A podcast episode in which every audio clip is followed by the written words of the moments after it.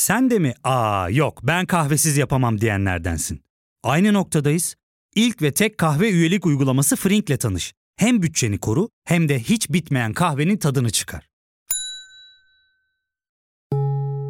Yakınlarından terapinin onlara ne kadar iyi geldiğini dinlesen de kendin için bir şeylere başlamak zor geliyor olabilir. Ya da sevdiklerine yardım etmeye istekliyken kendi ihtiyaçlarını görebilmek. Hayvel, uzman psikologlarıyla kendi ihtiyaçlarını bulmanda sana destek olacak. Terapi yolculuğuna başlamak için detaylı bilgi bölümün açıklamalarında. Siyaseti takip edenler çok uzun zamandır görmedikleri bir tabloyla karşılaştılar. Siyaset gündeminde aynı anda iki konu trend topik oldu. Bunlardan ilki Ümit Özdağ'ın Süleyman Soylu'yu düelloya davet etmesiyle sonuçlanan tartışma. Diğeri ise Ekrem İmamoğlu'nun Karadeniz gezisi ve bu gezide içinde Nagihan Alçı'nın da bulunduğu bir fotoğraf. Aktörlerden biri kazanan pozisyonda. Bu aktörün adı Ümit Özdağ. Onun için popülaritesinin zirvesindedir demek yanlış olmaz. İmamoğlu ise ışıltısını bir fotoğrafla kaybetmeye başladı. Fakat bu iki konuyu tek potada eriten bir bağlam var elbette. Bu bağlamın adı ideoloji. Bu bölümde ideolojinin basit bir lideri nasıl parlatabildiğini, ideolojisizliğin ise parıldayan bir lideri nasıl söndürebildiğini konuşuyoruz. Ben Ozan Gündoğdu, hadi başlayalım.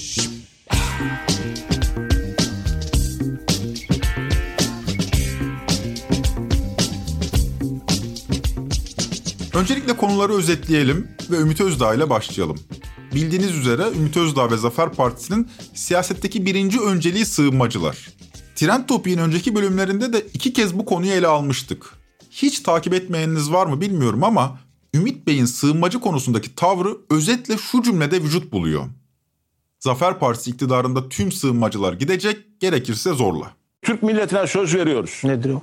Bir sene içerisinde 365 günün 24. saatinde Türkiye'deki bütün Suriyeliler, son Suriyeli Türkiye'yi terk etmiş olacak diyoruz. Zorla.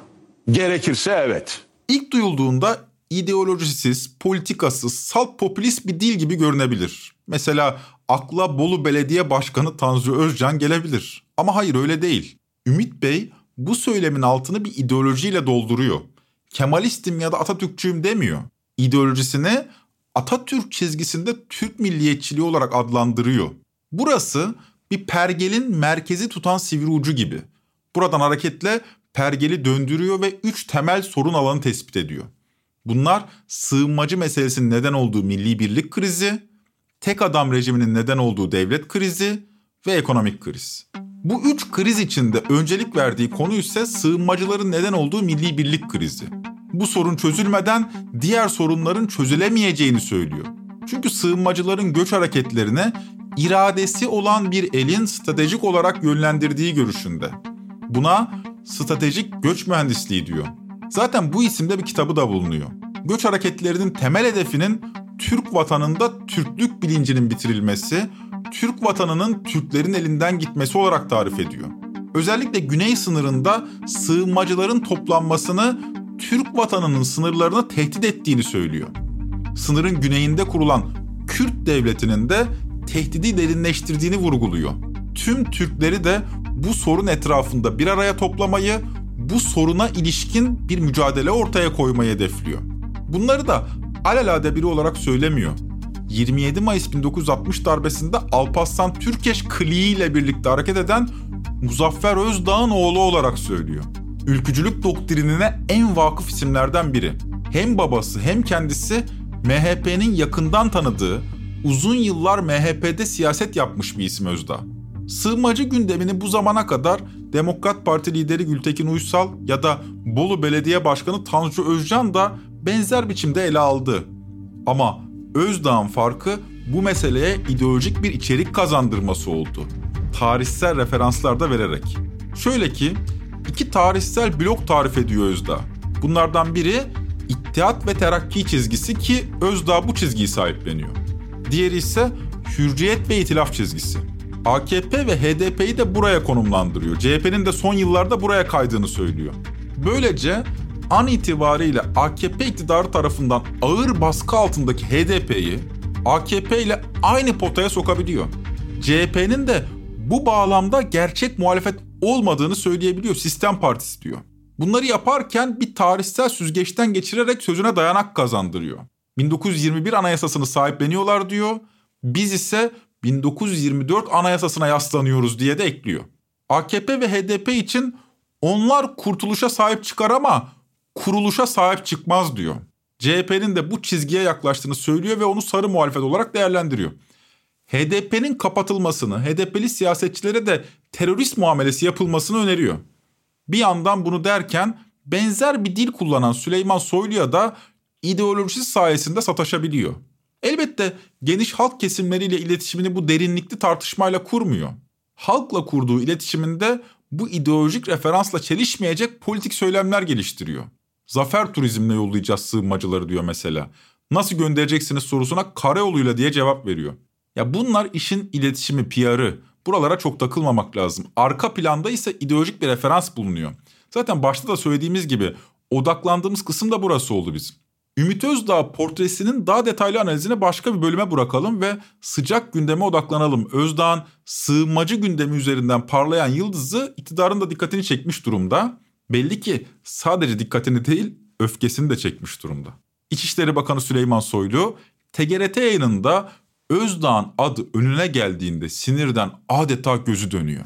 Spiker Soylu'ya Özdağ'ın bir tweetini okumak istiyor ve Soylu'dan siyasi tarihimizde benzerine az rastlayacağımız tonda tepkiyle karşılaşıyor. Ee, Ümit Özdağ'dan bahsettik programın özellikle başında. Kendisinden bir cevap var. Hiç hiç hiç muhatabım değil. Hiç, Ee, siz, hiç kabul e, etmem. en hiç kabul azından et- bir cümlesi- Hiç adam yerine koymam. Hayır. hayır. Ee, Sayın kabul etmem. Bakan, kabul etmem. Kendisi iddiaları reddediyor. Hayır. Kabul etmem. Bunu söylerseniz toplantıyı terk ederim. İddiaları Ben bu adamı adam yerine ve insan yerine koymam. Bu hayvandan aşağı bir adamdır. Esfere safilindir. Bu kadar basit. Adam yerine koymam. Ve kendisi adam yerine girmeye çalışıyor. Soros çocuğudur ve operasyon çocuğudur. Bu kadar açık. Esferi safirin yani cehennemin en dibindeki çukura atılacak olan hayvandan daha aşağı değerdeki insanlar için kullanılan Kur'ani bir terim. Zaten bu şekilde de söylüyor hayvandan da aşağıdır diyor. Bu ağır hakaretlerin üzerine Ümit Özdağ birkaç saat sonra partisinin genel merkezinde sert bir açıklama yapıyor ve Soylu'yu düelloya davet ediyor. Yani düello demiyor tabii ama bir dinleyelim. Buradan bütün Zafer Partililere de Soylu'nun bu soysuz açıklamasına hakaretle cevap vermelerini istemiyorum. Bu ağır hakarete sükunetle cevap verin. Ancak burada Soylu'nun yapmış olduğu hakaret benim sadece şahsımla ilgili değil, çok daha ağır ve doğrudan Soros çocuğu, operasyon çocuğu diyerek ailevi bir boyutu kapsıyor. Ben yarın Zafer Partisi Genel Başkanı olmanın dışında Ümit Özdağ olarak tek başıma İçişleri Bakanlığı'nın önüne gideceğim. Tek başıma, silahsız. Süleyman Soylu'ya buradan sesleniyorum. Süleyman, zerre kadar erkeklik onurum varsa saat 11'de beni kapının önünde bekle. Senin peşime takmış olduğun ve Ankara'da birçok insanın peşine takmış olduğun operasyon çeteleri beni hiçbir zaman ürkütmedi. Seni yarın İçişleri Bakanlığı'nın önünde bulacağım oğlum. O zaman göreceğiz. Kim Soros'un çocuğu, kim operasyonun çocuğu. Saat 11'de erkeksen orada bekle. Dinlediniz Soylu'ya Süleyman diye hitap ediyor. Oğlum diye sesleniyor. Erkek sen bekle diyor. Ve ertesi gün meclisten çıkıyor ve 100 metre ilerideki İçişleri Bakanlığı'na doğru yola koyuluyor. Elbette daha yola çıkmadan polis tarafından durduruluyor. Yürümesine izin verilmiyor ve orada aynı sertlikte şu açıklamayı yapıyor. Bu arkadaşlar Türk milletinin çocukları. Senin bodyguardların değil. Bunların çoğu benim öğrencim. Sen don lastiği satarken ben akademide ders veriyordum adam. Ben geliyorum. Hadi kapının önüne çık. Süleyman kapının önüne gel. Korkak herif. Kapının önüne gel. Senin haddine mi? Hadi gel bakayım oraya. Sen Cumhuriyet tarihinin en büyük kriminalisin. Ve şimdi Zafer Partisi'ne karşı bir komploya imza atıyorsun. 6-7 ilde nasıl Zafer Partili görünen tiplerle olay çıkartacağını biliyorum senin. Geliyorum Süleyman bekle. Kazanan kim mi? Bu diyalloda çok açık şekilde galip Ümit Özdağ. Soylu TGRT yanında pot üstüne pot kırmıştı. Zaten eleştiri okların hedefindeydi. Özdağ ise Soylu'ya bitirici vuruşunu yaptı. Bu zamana kadar hep soldan gelen hamlelere antrenmanlı olan Süleyman Soylu bu haliyle ilk kez sağdan bir kroşe yedi. Sağdan gelen darbelere alışkın olmayan Süleyman Soylu deyim yerindeyse nakavt oldu. Gün boyu Süleyman Soylu'ya sahip çıkmaya çalıştı AKP. Hepsi ters tepti. Sahip çıkanlardan biri ekonomik krizin sorumlularından sayılan Nurettin Nebati oldu mesela. Her ikisinin de aynı fotoğraf karesine girmesi iktidardaki başarısızlığın sembolik bir resmine dönüştü. Ama Soylu'ya öyle bir isim sahip çıktı ki Özdağ deyim yerindeyse kıpırdayamadı. O isim MHP lideri Devlet Bahçeli'ydi. Bahçeli tepki göstereceği adres olarak Twitter'ı kullandı. Muhtemelen salı günkü grup konuşmasında da bu konuyu ele alacak. Uzun tweetleri burada okumayalım ama doğrudan Özdağ ele aldığı şu tweet'i sunalım. Şöyle diyor Bahçeli. İçişleri Bakanımızın ismi Süleyman Soylu'dur. Bakanlık önünde pespaya görüntüler eşliğinde magandalık yapanlar, anarşist yöntemlere müracaat edenler ateşle oynayan provokatörlerdir. Türk milleti soylu duruşu da bilmekte, lekeli ve gölgeli müfterileri de görmektedir. Bu tweetin ardından gözler Ümit Özdağ'a döndü. Özdağ'dan gelen ses koca bir sıfır oldu. Akşam Halk TV'ye bağlanan Özdağ, MHP lideri Bahçeli'nin tweetleri sorulsa da Özdağ topu ustaca taca attı. Bahçeli'ye karşı bir eleştiri yöneltmedi ve daha çok bizim tavrımız yıllardır bellidir türünde cevaplar verdi. Aslında her bir ifadeye ilişkin saatlerce konuşulabilecek şeyler bunlar ama şimdilik geçelim. Türkiye siyasetini yakından takip etmeyenler bu sessizliğin nedenini anlamayabilir. Fakat bir soruyla uzun uzadıya ele alabileceğimiz bir konuyu özetleyebiliriz sanırım. Ümit Özdağ tıpkı Süleyman Soylu'ya yaptığı gibi Devlet Bahçeli'ye de hitap edebilir miydi sizce? Mesela MHP Genel Merkezi önüne gidip Bahçeli'yi düelloya çağırabilir miydi? Mesela çağırırsa ne olurdu?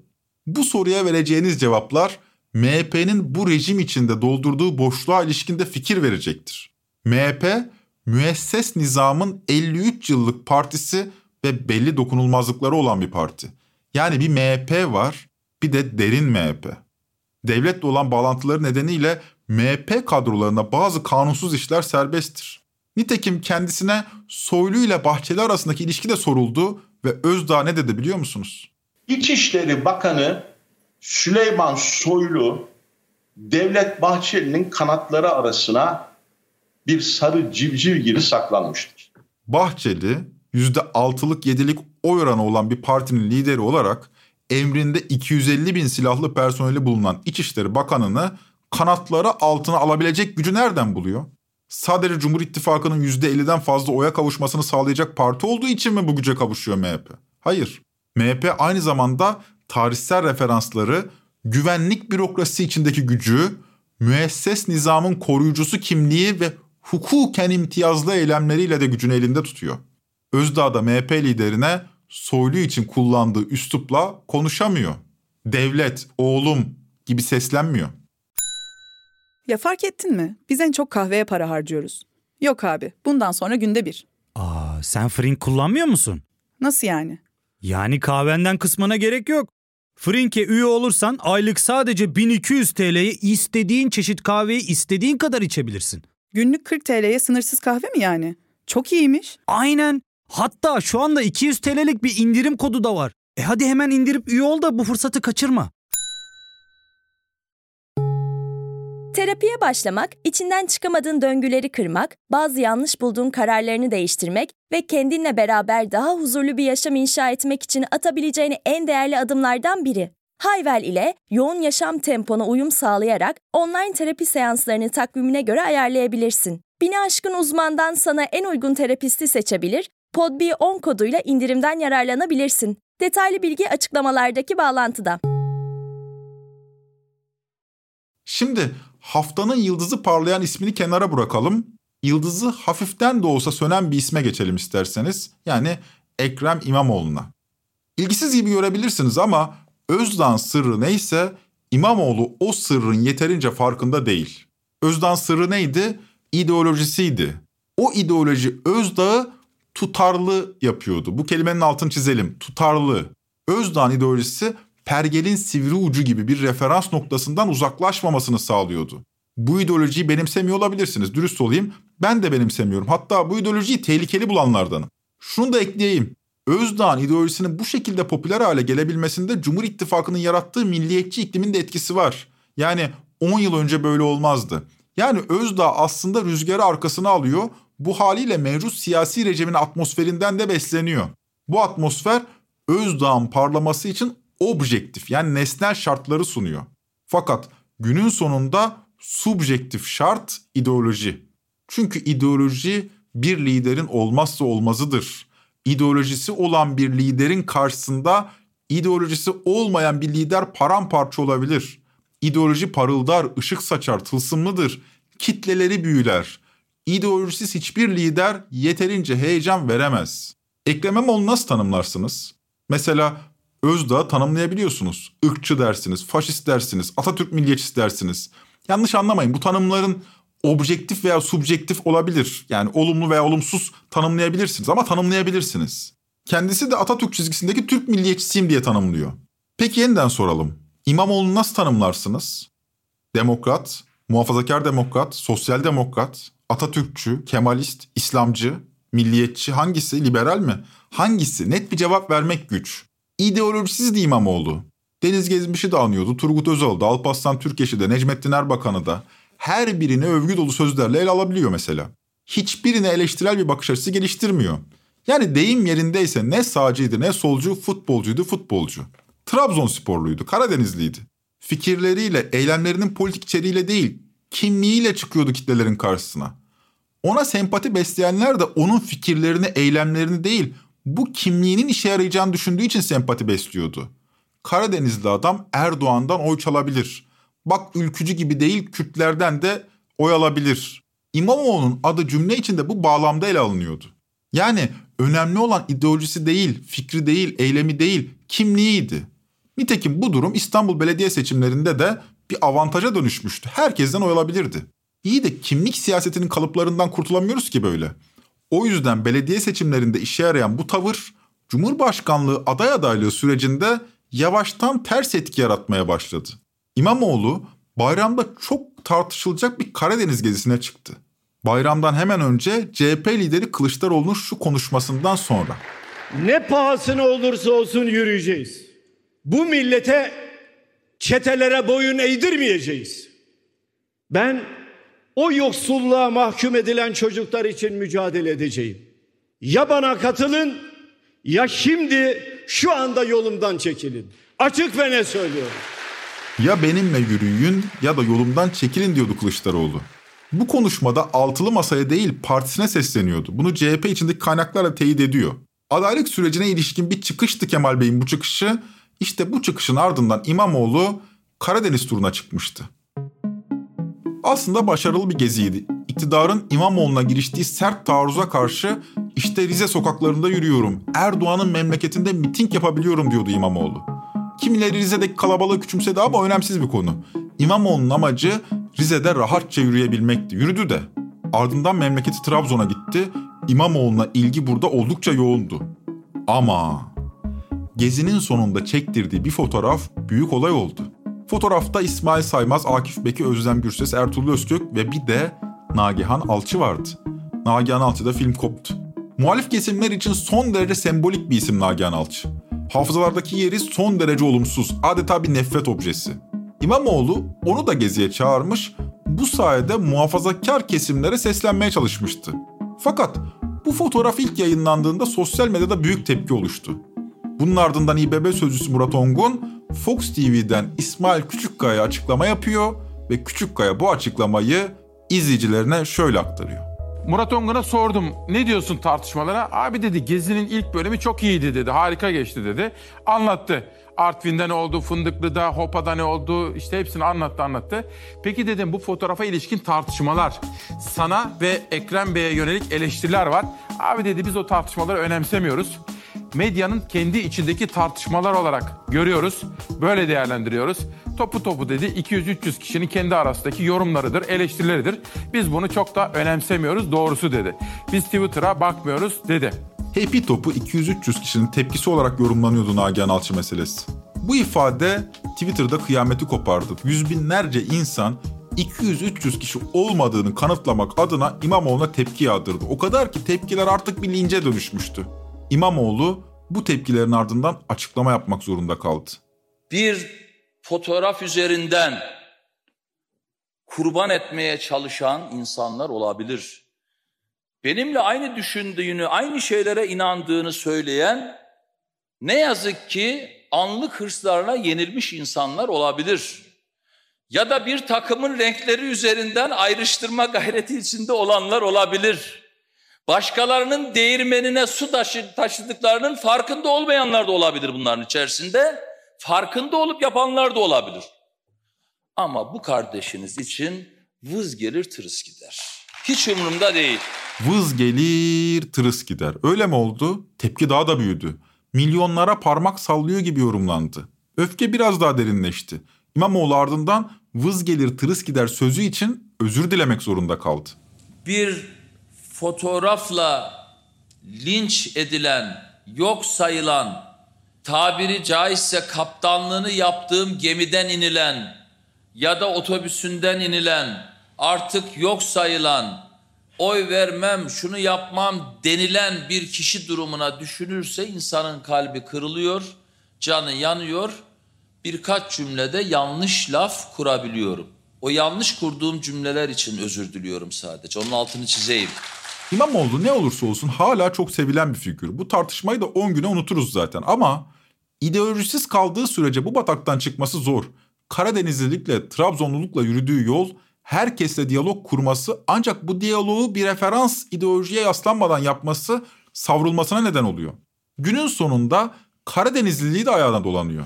Fenerbahçe Başkanı Ali Koç'un Fenerbahçe kurultayında dün yaptığı şu konuşmaya kulak verelim. Şehrin belediye başkanı Yüksek Divan Kurulu başkanımızı ziyarete gelir. Bordo mavi kravatla.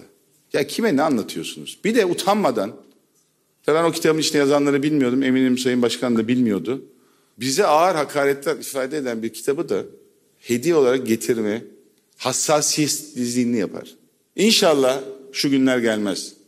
Fenerbahçelilerin İstanbul Büyükşehir Belediye Başkanı Sayın İmamoğlu'na hangi şehrin belediye başkanı olduğunu hatırlatma günleri gelmez.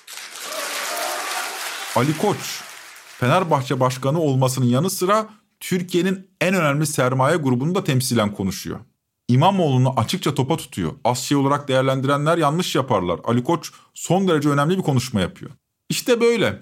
Bir tarafta ideolojik referansları kuvvetli, pergelin ucunu kağıda dikkatlice yerleştirmiş, buradan hareket ederek siyaset üreten bir isim Ümit Özdağ var. Diğer tarafta ideolojik referansı neredeyse olmayan, kimliği ve hitabetine güvenen İmamoğlu. Sizce haftanın galibi kim? Çok daha uzun konuşmak mümkün ama altını çizmekte fayda var. Siyasette 2 artı 2 4 etmiyor. Bir araya gelmek yetmiyor. Bir bağlam yaratmak, bir siyasi referansa yaslanmak da gerekiyor. Buradan hareket ederek bir politik talepler bütününü savunmak gerekiyor. Herkes için siyaset yapılamıyor. Çatışma zemini gerekiyor. Altılı masa bir araya geliyor ancak bu bir aradalığı korumak için siyaset yapmaktan vazgeçiyor. Birbirlerine benziyorlar. Muhalefet için elbette umut var. Hala anketlerde önde gidiyorlar. Çünkü memleketin durumu ortada çok kötü durumdayız. Ama ideolojisiz olmanın zorluğunu yaşıyorlar. Beraber olmalarını ideolojisiz olmaya şartlamış gibiler. Halbuki her bir parti kendi kulvarında siyaset yapıp yine de bir arada durabilirler. İşte o zaman birlik olmuş olurlar. Diyelim ve artık bitirelim. Trend Topi'yi Podbi Medya ile beraber hazırlıyoruz. Geçmiş bayramınızı ayrıca kutlarım. Bir sonraki bölüme kadar başka bir dünya mümkün hayalinizi kaybetmeyin. Hoşçakalın.